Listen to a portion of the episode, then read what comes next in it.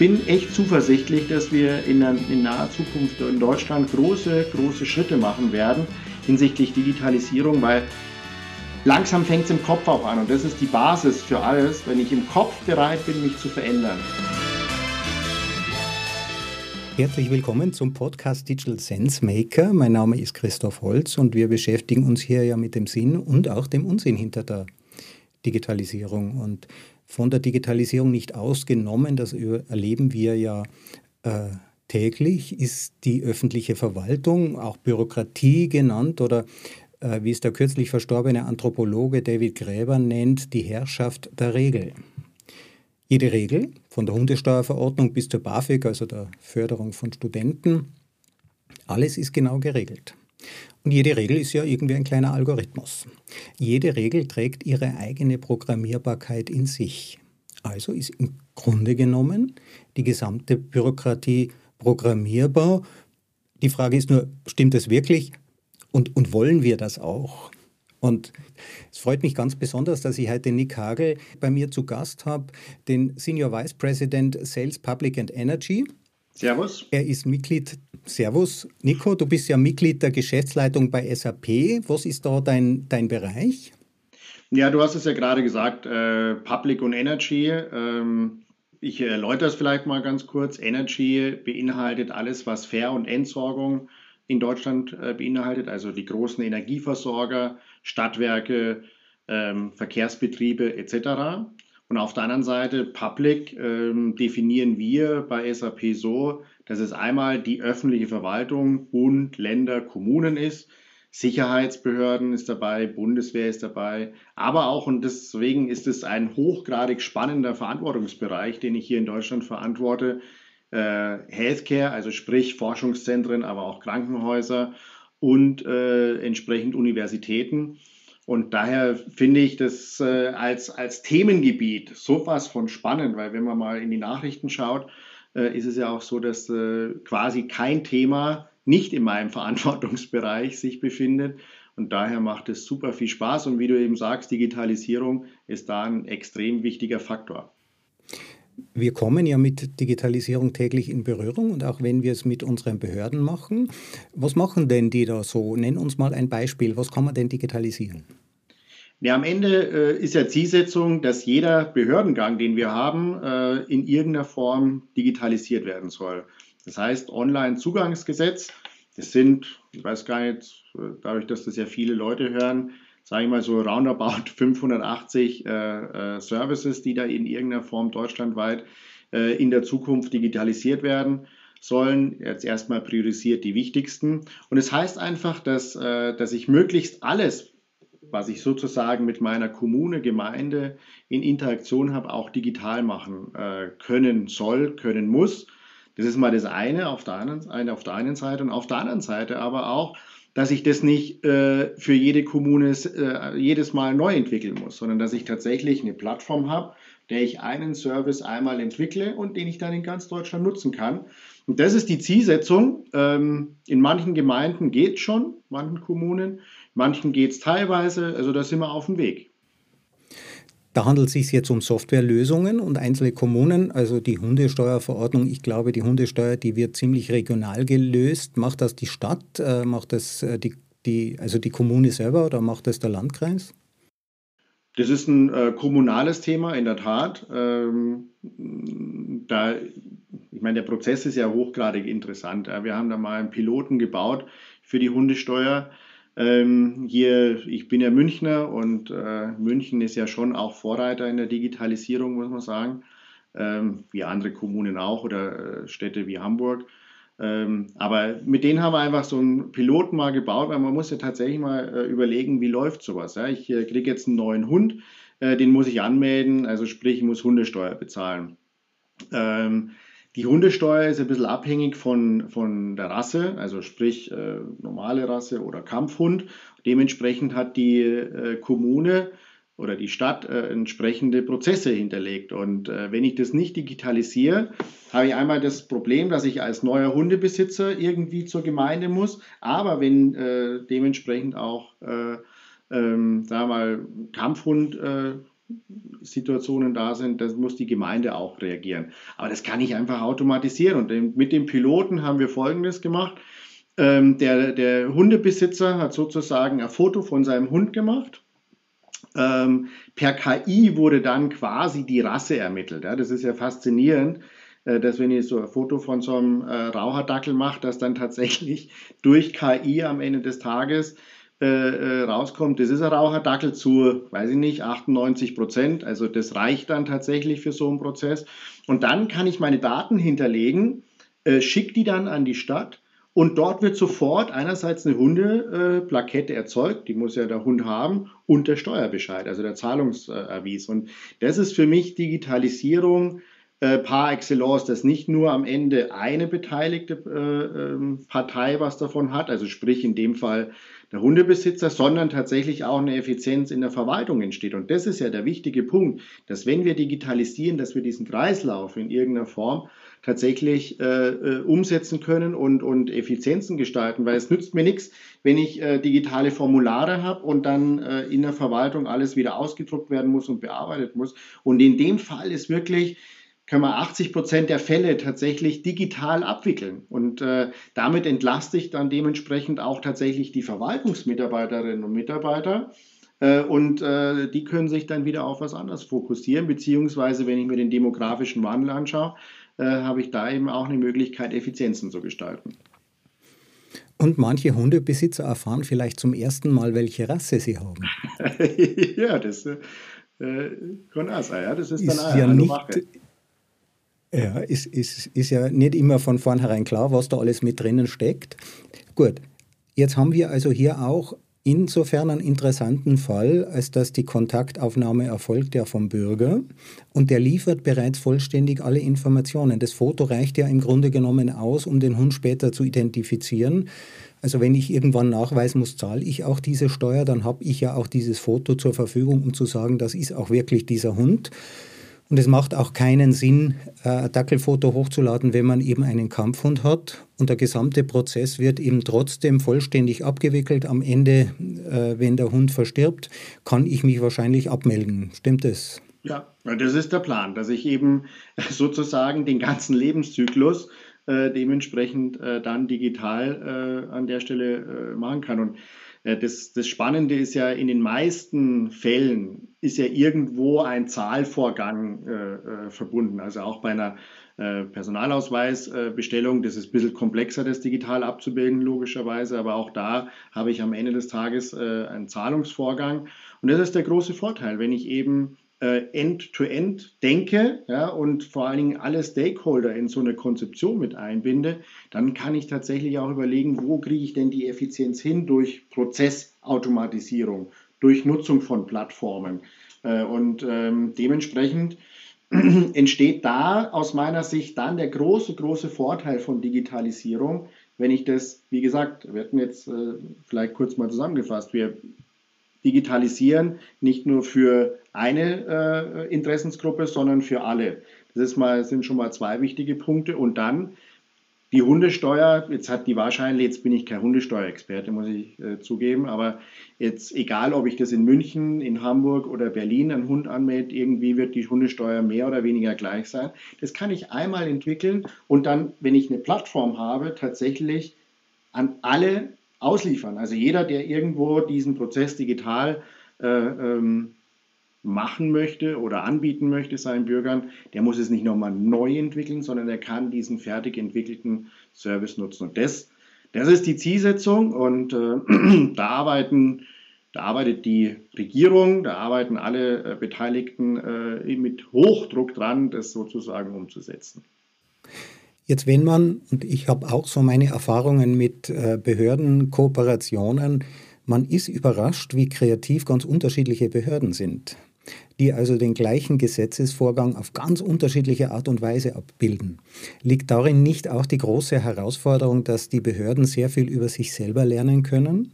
Auch einmal über den Tellerrand rauszuschauen, ob es vielleicht effizientere Möglichkeiten gibt. Es wird im Fall der Hundesteuer vermutlich unterschiedliche Steuersätze geben ja, oder unterschiedliche Beträge oder leicht geänderte Verordnungen, sowas kann man abbilden. Aber ist nicht der Normalfall die Erfahrung, dass es jeder auf andere Weise gelöst hat und äh, dass da eine gewisse Zähigkeit besteht, zu sagen, ja, die anderen machen es vielleicht besser, vielleicht machen wir das jetzt auch so? Das ist, finde ich, ähm, keine Spezifika von einer öffentlichen Verwaltung. Das ist grundsätzlich so. Ich habe ja auch lange äh, in anderen Industrien äh, Aufgaben übernommen. Das ist grundsätzlich erstmal so, dass wenn ich digitalisiere, dass ich irgendwo auch offen sein muss für Veränderungen, beziehungsweise vielleicht auch ähm, akzeptieren, ne, akzeptieren ist vielleicht das falsche Wort, aber zumindest äh, über den Tellerrand hinausschauen, überlege, was haben denn andere schon gemacht und kann ich das adaptieren? Kann ich davon lernen? Und wir haben ein anderes gutes Beispiel. Also ich finde, in Beispielen kann man manches immer ganz gut erklären. Ja. Ähm, während der Pandemie ging es ja auch darum, ähm, unterschiedliche Industrien ja, wieder auf die Beine zu helfen. Und eins war Kunst und Kultur.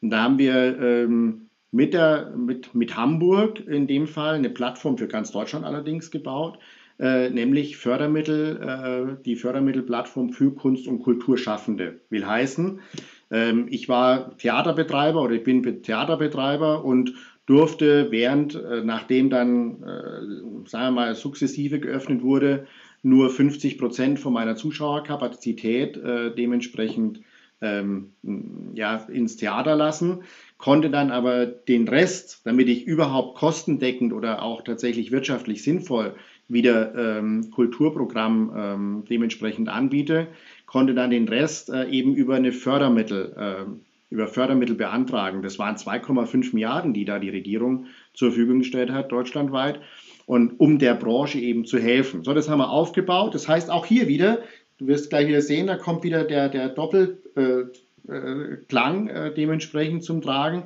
Der Kulturschaffende trägt alles ein, gibt alle Informationen äh, ein zu seiner Veranstaltung. Das wird dann geprüft, äh, erstmal durch äh, Process Automation und so weiter und so fort. Wird dann aber auch direkt und die Freigabe erfolgte dann nicht zentral in Hamburg, wenn jetzt hier in München einer äh, in irgendeiner Form was beantragt hat. Das wurde dann hier nach München geroutet. Hier konnte das jemand überprüfen, freigeben und aus einem zentralen System, das wiederum in Hamburg war, wo die Fördermittel eben äh, gelagert waren, wurde dann das Geld ausbezahlt. Ja, das war also ähm, auch wieder sehr effizient, sehr schnell gelöst.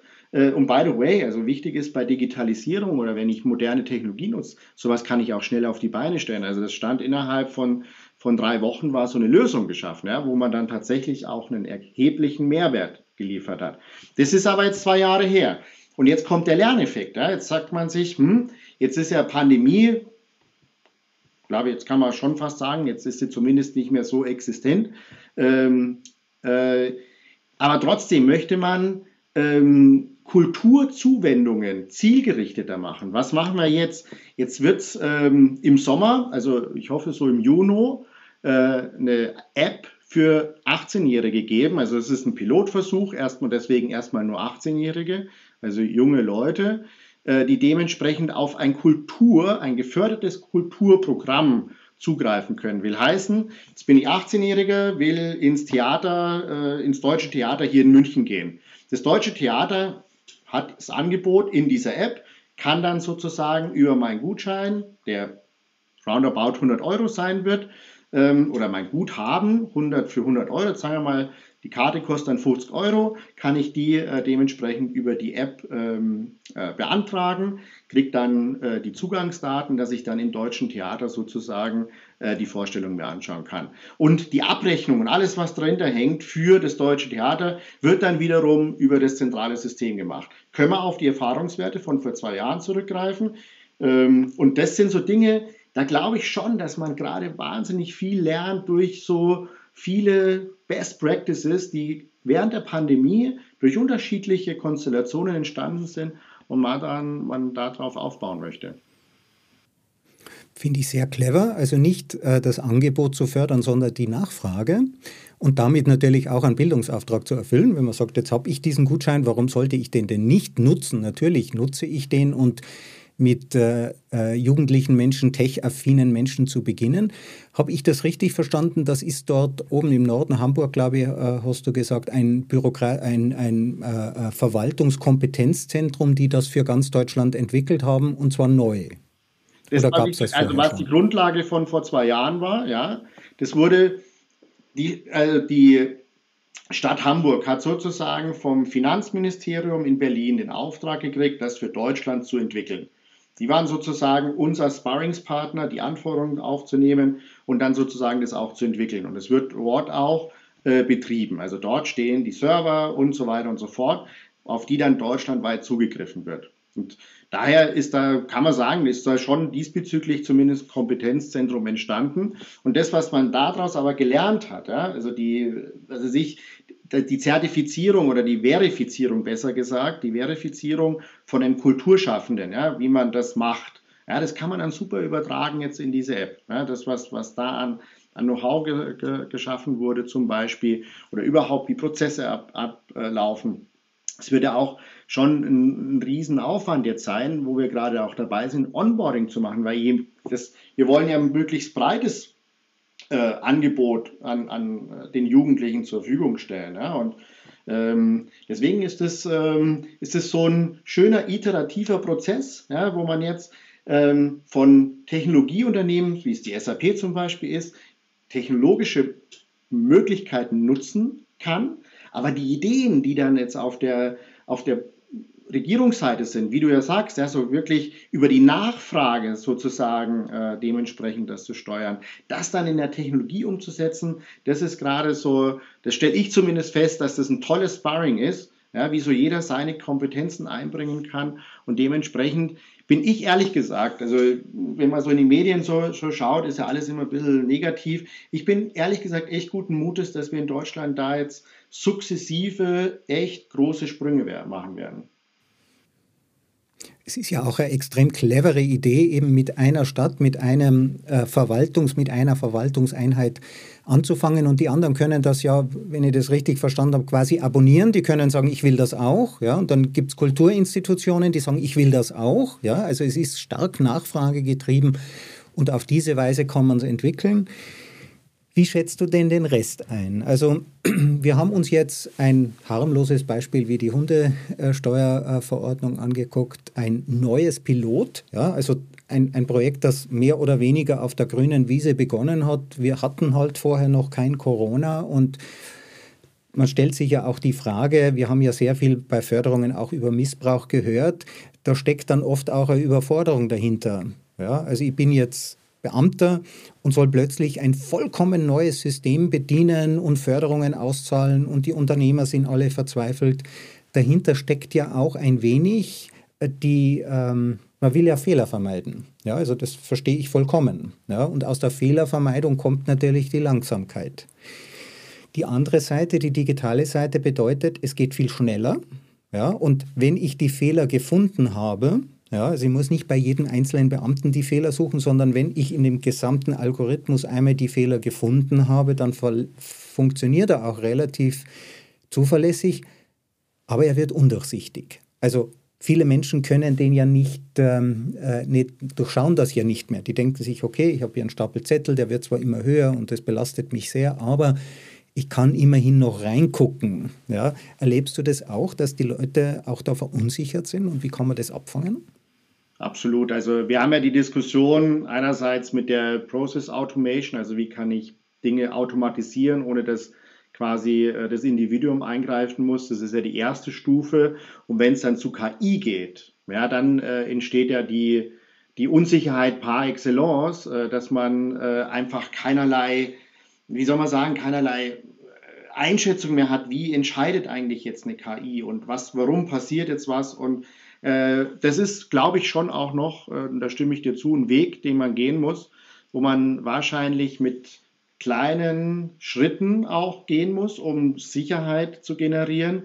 Hat ja auch eine, wenn ich jetzt äh, KI beispielsweise in einem Recruiting-Prozess einsetze, ja, ich muss ja auch Vertrauen haben, dass die KI äh, ethisch korrekt äh, gewisse Dinge macht. Man darf aber immer eins nicht äh, außer Acht lassen. Ähm, die KI entscheidet ja nichts.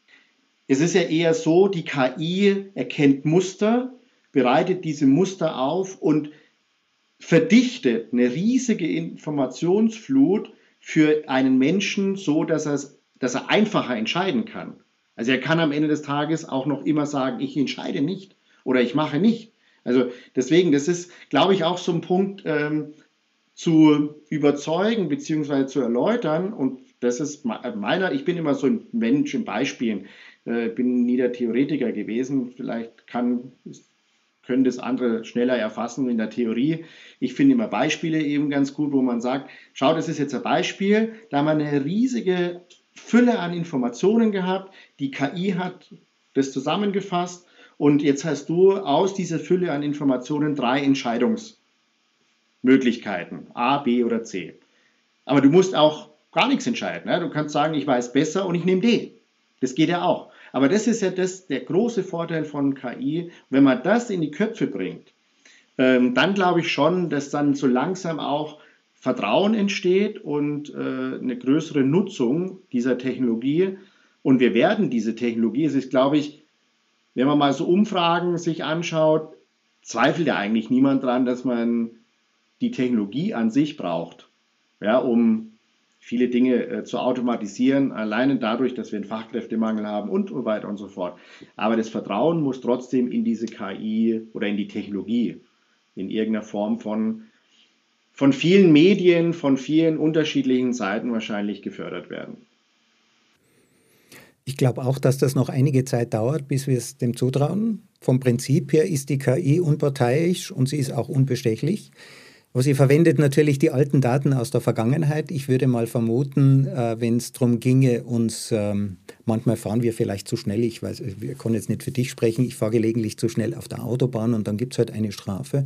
Wenn die KI nachguckt und schaut, ja, was wäre denn da angemessene Sprache, äh, eine angemessene Strafe, dann wird man sehen, okay, ein 50-jähriger ähm, in meinem Fall also schon älterer Herr, ähm, Männer bekommen durchschnittlich höhere Strafen. Ja, also brummen wir dem auch eine höhere Strafe auf. Warum kriegen Männer höhere Strafen? Weil sie tendenziell auch ein, äh, äh ein Verdacht, ja, äh, ein Stereotyp. Männer übertreten vielleicht häufiger äh, die Geschwindigkeit äh, und haben daher tendenziell höhere Strafen.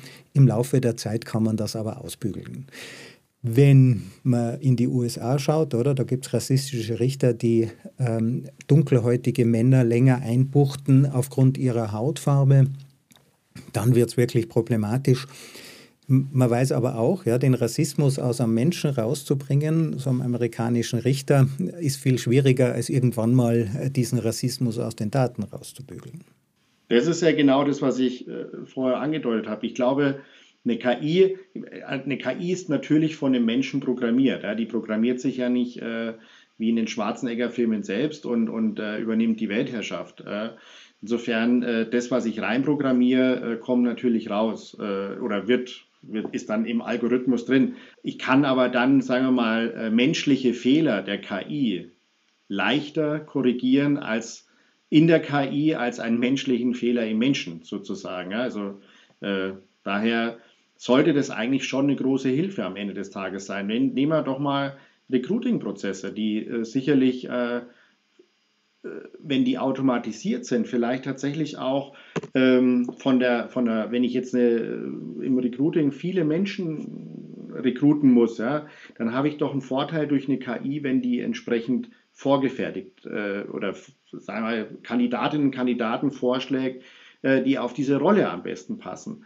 Auf der einen Seite, aber ich muss natürlich, und das ist ja der ethische Punkt, es muss 100% ausgeschlossen sein, dass bei dieser Vorselektierung, nenne ich es mal, keinerlei ähm, rassistische oder sonstige äh, negative äh, Faktoren eine Rolle gespielt haben. Also ich darf äh, weder Mann noch Frau ausschließen, darf weder also sich äh, nach der Hautfarbe ausschließen, Nationalität oder oder.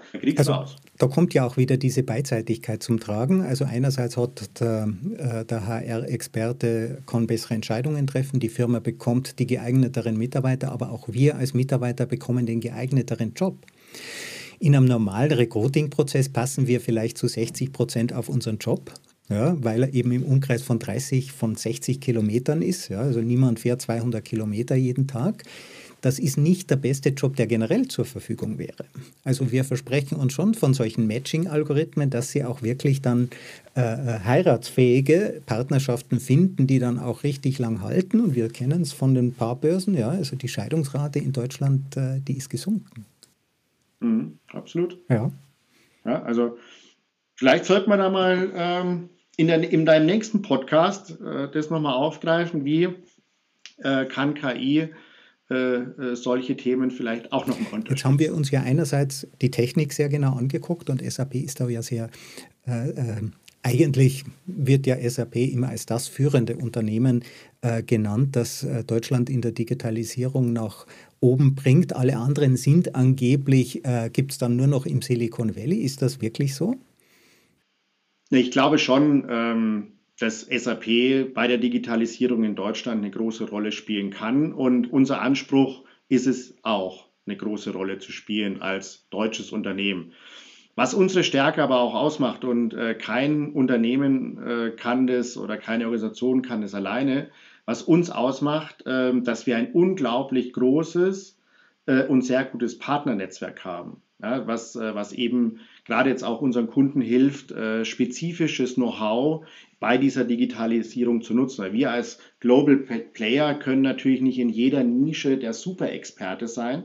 Wir haben eine sensationelle Technologie, wenn ich das an der Stelle mal so sagen darf, die wir äh, zur Verfügung stellen können, mit unseren Kolleginnen und Kollegen natürlich äh, implementieren können. Auf der anderen Seite aber auch ein riesiges Partnernetzwerk haben, die branchenspezifisches Know-how haben, die auf unserer, auf Basis unserer Technologie branchenspezifisch Prozesse abbilden können, die aber wieder integriert laufen. Also am Ende läuft es immer darauf raus, dass wir einen End-to-End-Prozess haben wollen für den jeweiligen Endanwender, wer auch immer das ist, sei es der Bürger, äh, sei es äh, sind es Leute in den Organisationen. Und wenn ich da dann sozusagen unsere Standardtechnologie-Komponenten nehme mit der Veredelung, sage ich mal, oder Erweiterung durch branchenspezifische Partner, dann ist das ein, auch wieder, da sind wir wieder beim Perfect Match sozusagen. Und äh, bei, dem, bei dem Angebot und deswegen sage ich es nochmal, also ich bin echt zuversichtlich, dass wir in, in naher Zukunft in Deutschland große, große Schritte machen werden hinsichtlich Digitalisierung, weil langsam fängt es im Kopf auch an. Und das ist die Basis für alles, wenn ich im Kopf bereit bin, mich zu verändern, wenn ich im Kopf bereit bin, Digitalisierung ist ja immer ein großes Wort, aber wenn ich im Kopf bereit bin, auch mal anders zu denken, so aus dem 1950er Denken sozusagen mal auszubrechen und nach vorne zu denken und das fängt immer mehr an, dann äh, glaube ich, äh, können wir unterstützen, äh, dass das dementsprechend auch zügig vorangeht. Wir sehen ja, dass auch die Struktur der Unternehmen sich verändert. Die Kleinen tun sich leichter. Die kleinen Unternehmen sind eben näher am Kunden dran. Ja, das sind eure Partner, die verstehen das, was der jeweilige Kunde in seinem jeweiligen äh, Fall braucht. Digitalisierung ist eben nicht ein Deckel für alle Töpfe, sondern es wird immer stark maßgeschneidert. Jetzt, äh, wie kann man sich denn eure Kooperation mit den Partnern vorstellen? Sagt ihr dann, okay, dieser eine Partner ist sehr erfolgreich, jetzt machen wir das Geschäft selber? Oder wie, wie funktioniert denn so eine Partner, äh, Partnerschaft auf Augenhöhe? Also ein wichtiger Punkt ist Augenhöhe. Ja, also wir arbeiten mit unseren Partnern immer Hand in Hand, äh, ähm, wenn es darum geht, wirklich die Anforderungen unserer äh, Kunden äh, dementsprechend umzusetzen. Und da ist es eben wichtig, das spezifische Know-how, das die Partner haben, ähm, so mit den neuen Informationen dementsprechend zu versorgen. Ja, unsere Technologie modernisiert sich ja gerade, wenn wir über Cloud sprechen, permanent. Ja, also da ist ja auch der große Vorteil von Cloud-Lösungen, dass äh, da ein permanenter Wandel äh, vorhanden ist. Und wir sorgen dafür, dass unsere Partner da äh, sozusagen immer auf Know-how-Augenhöhe sind, damit sie so das dann auch äh, in den jeweiligen Kundensituationen transportieren können. Da investieren wir sehr viel in der Kommunikation mit unseren Partnern. Es ist uns auch wichtig, dass wir viel mit Partnern kommunizieren, ähm, um eben diese breite Fläche zu haben. Und wenn du jetzt mal schaust, ja, äh, so äh, unser ERP-System heißt ja äh, S4, ja, das ist äh, das aktuelle System, das wir on-prem und in der Cloud haben. Und in, egal in welcher Industrie transformieren da ja gerade Kunden hin.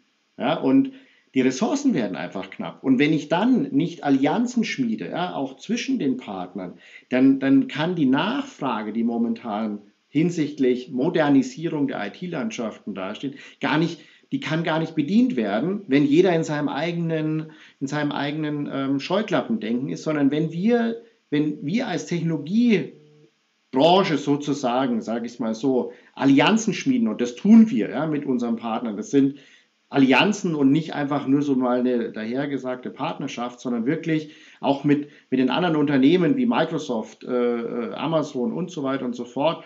Ähm, Google, um jetzt alle äh, Großen zu nennen, aber auf der Beratungsseite auch äh, die großen Häuser wie Accenture, PwC, Deloitte, ja, das sind Allianzen, die wir da haben. Aber ich kann immer nur animieren und ich mache sehr viele Partnerveranstaltungen, dass es auch zwischen den Partnern, kleine wie große, Allianzen gibt, um dann dementsprechend ähm, dieses spezifische Know-how auf die Straße zu bringen. Und da haben wir im, im Energiesektor ähm, tolle äh, Beispiele, aber auch in der, auf der Gesundheitsbranche äh, oder ja, Gesundheitssektor äh, mit, der, mit unserer Partner Healthcare-Initiative, wo wir tatsächlich viel Know-how zusammenbringen, um auch da einen Mehrwert für unsere Kunden zu liefern. Ich habe jetzt vorhin äh, SAP auf Augenhöhe äh, genannt mit Microsoft, mit Google, mit den ganz, ganz großen.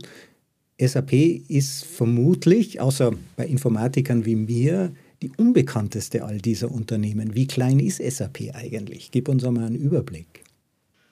Ähm, ja, ja, wir haben äh, 120.000 Mitarbeiter weltweit. Ja, das ist äh, jetzt sicherlich auch nicht äh, ganz klein.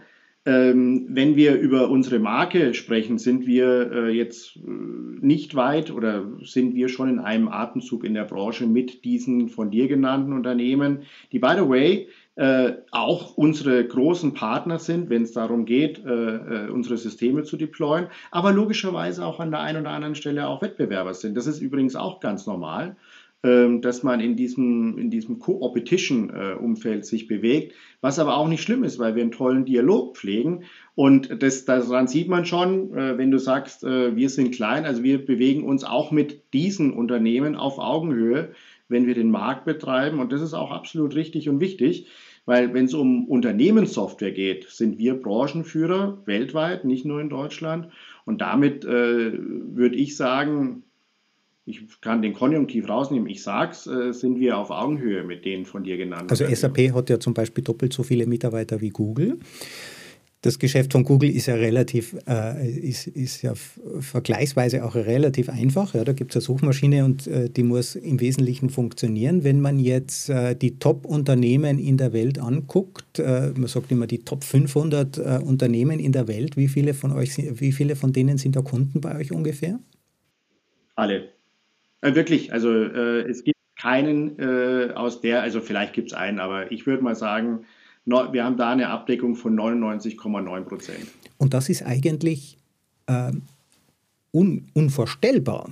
Ja? Also als Firma, ich, ich, ich habe ja mit sehr vielen Konzernen zu tun und überall ganz innen drin steckt dann SAP. Da werden die Waren verwaltet, äh, da werden die Prozesse damit verwaltet, da wird äh, die, die Steuer damit berechnet, da wird das Procurement damit gemacht. Also im Herzen die, die, die Kernunternehmenssoftware der größten Unternehmen der Welt, äh, kann man sagen, bis zu welcher Größe runter, also von den größten 500 und dann noch? Ja, also ich denke, die Hauptzielgruppe ist schon im, im ähm, Large Enterprise Business ähm, denke, ähm, wenn wir, wenn wir jetzt mal so Umsatzgrößen nehmen, ja, Unternehmen, Organisationen, äh, die, ähm, weiß ich nicht, äh, signifikant über 100 Millionen machen, da fängt es langsam an, dass unsere Kundenstruktur äh, wächst, also der Mittelstand oder der, die kleinen Unternehmen, dafür haben wir auch Lösungsangebote, da fängt es an und dann natürlich äh, bis zu den großen Weltkonzernen, äh, die umfassend unsere Software nutzen. Und das ist, wie du sagst, ähm, schon ein wichtiger Bestandteil. Also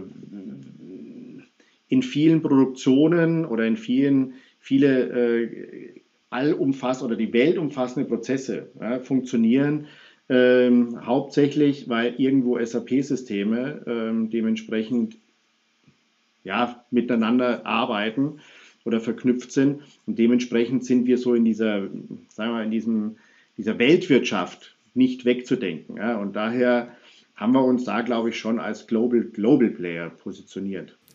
Also SAP als das Betriebssystem für die Weltwirtschaft, finde ich, ist eine sehr spannende Metapher. Wie ist das gelungen? Also wie, ich meine, wenn man jetzt erklären würde, es gibt da eine deutsche Firma und die macht im Grunde genommen, sitzt im Kern aller großen Unternehmen, ist das Betriebssystem für die Weltwirtschaft. Wie schafft man sowas? Naja, unsere Gründer haben ja äh, 1972 äh, die Entscheidung getroffen, dass nicht äh, Infrastruktur und Server das Business ist, sie kamen ja von IBM, äh, sondern eben Software ähm, die Zukunft ist und haben dann sukzessive, und auch da sieht man dann auch wieder, ähm, wie man mit anhand von einzelnen Kundenbeispielen immer wieder lernen kann, darauf aufbauen kann und dann dementsprechend äh, einen Webkonzern wie die SAP aufbaut, indem man äh, anfängt, äh, betriebswirtschaftliche Prozesse zu digitalisieren.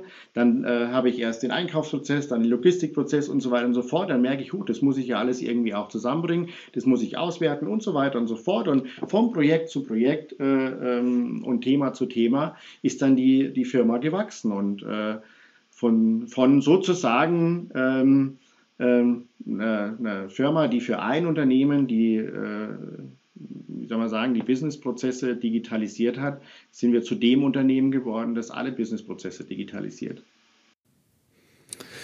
Ja, unglaubliche Leistung. Wie bist du da reingekommen? Wo kommst du her? Ja, ich habe äh, sozusagen alles, äh, was das SAP-Ökosystem ausmacht, einmal durchlebt. Ich habe angefangen auf der Kundenseite habe sozusagen in Europa äh, SAP-Software implementiert. Das war damals ein CRM-System. Ähm, war hochgradig spannend. Ne? Das war so Anfang der äh, 2000er Jahre, wo wir sicherlich auch noch ein paar andere technische Rahmenbedingungen hatten.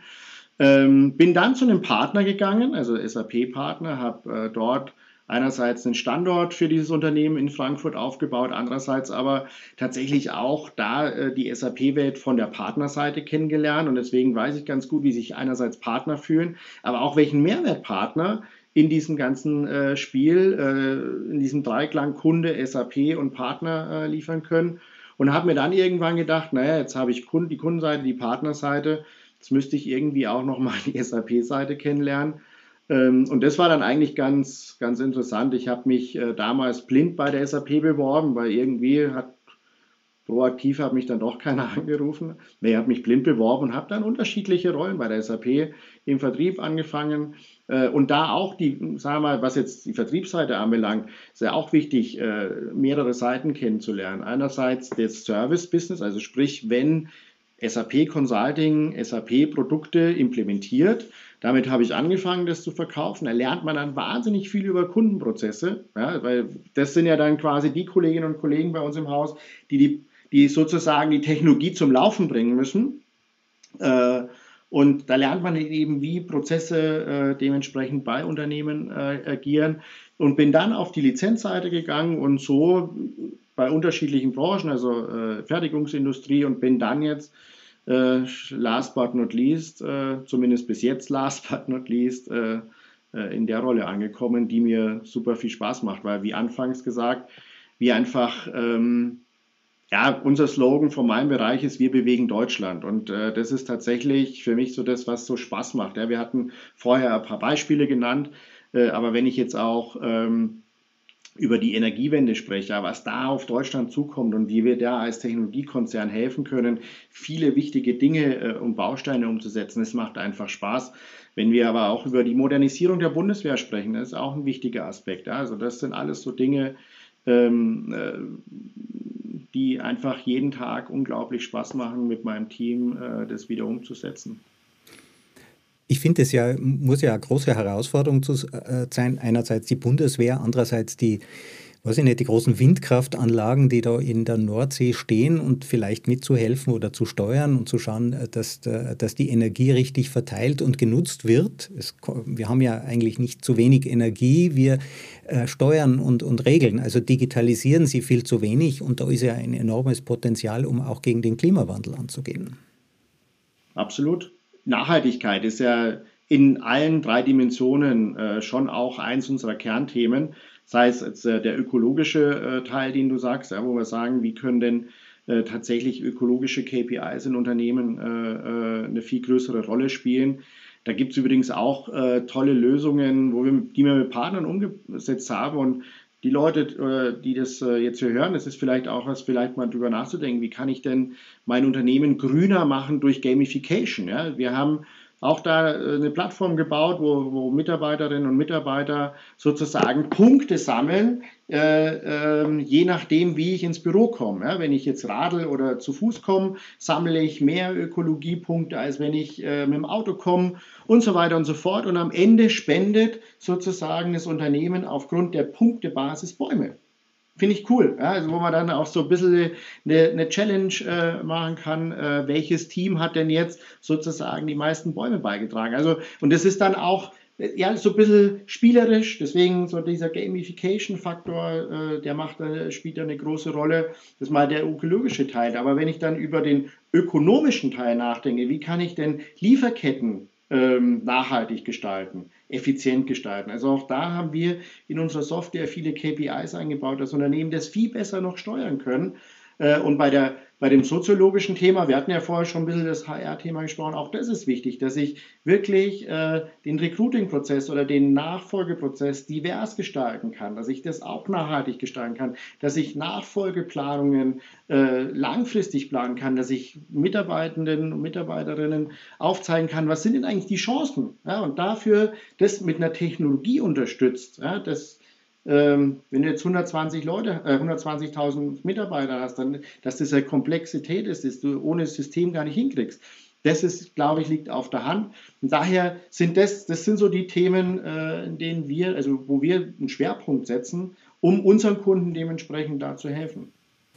Äh, Nick Hagel, herzlichen Dank, dass du bei mir zu Gast warst äh, im Podcast. Wir haben am Ende ja auch noch gehört, Digitalisierung kann Spaß machen und sie kann äh, zum Umweltschutz beitragen, sie kann äh, die Ökonomie und da hängt natürlich auch die Ökologie, dass wir unsere Ressourcen eben besser nutzen können, gerade im Energiebereich, damit das richtig gut funktioniert, damit Menschen aber auch durch künstliche Intelligenz den besten Arbeitsplatz finden, den sie bekommen können und vielleicht, das war ja unser Ausgangspunkt, damit sie äh, bei, damit die Behördengänge viel einfacher werden, damit das auch schneller geht, damit es dann am Ende auch nicht mehr so viel kostet, damit der Staat mehr Services anbieten kann, ohne dass sich die Steuern gleich erhöhen müssen, weil wir mehr Beamte einstellen und es auch für die Beamten wieder mehr Spaß macht, vielleicht auch mit Gamification. Nick, vielen herzlichen Dank. Ja, Christoph, hat Spaß gemacht. Vielen Dank für die Einladung. Gut, freut mich. Diese Folge wurde präsentiert von auf Wellenlänge www.aufwellenlänge.de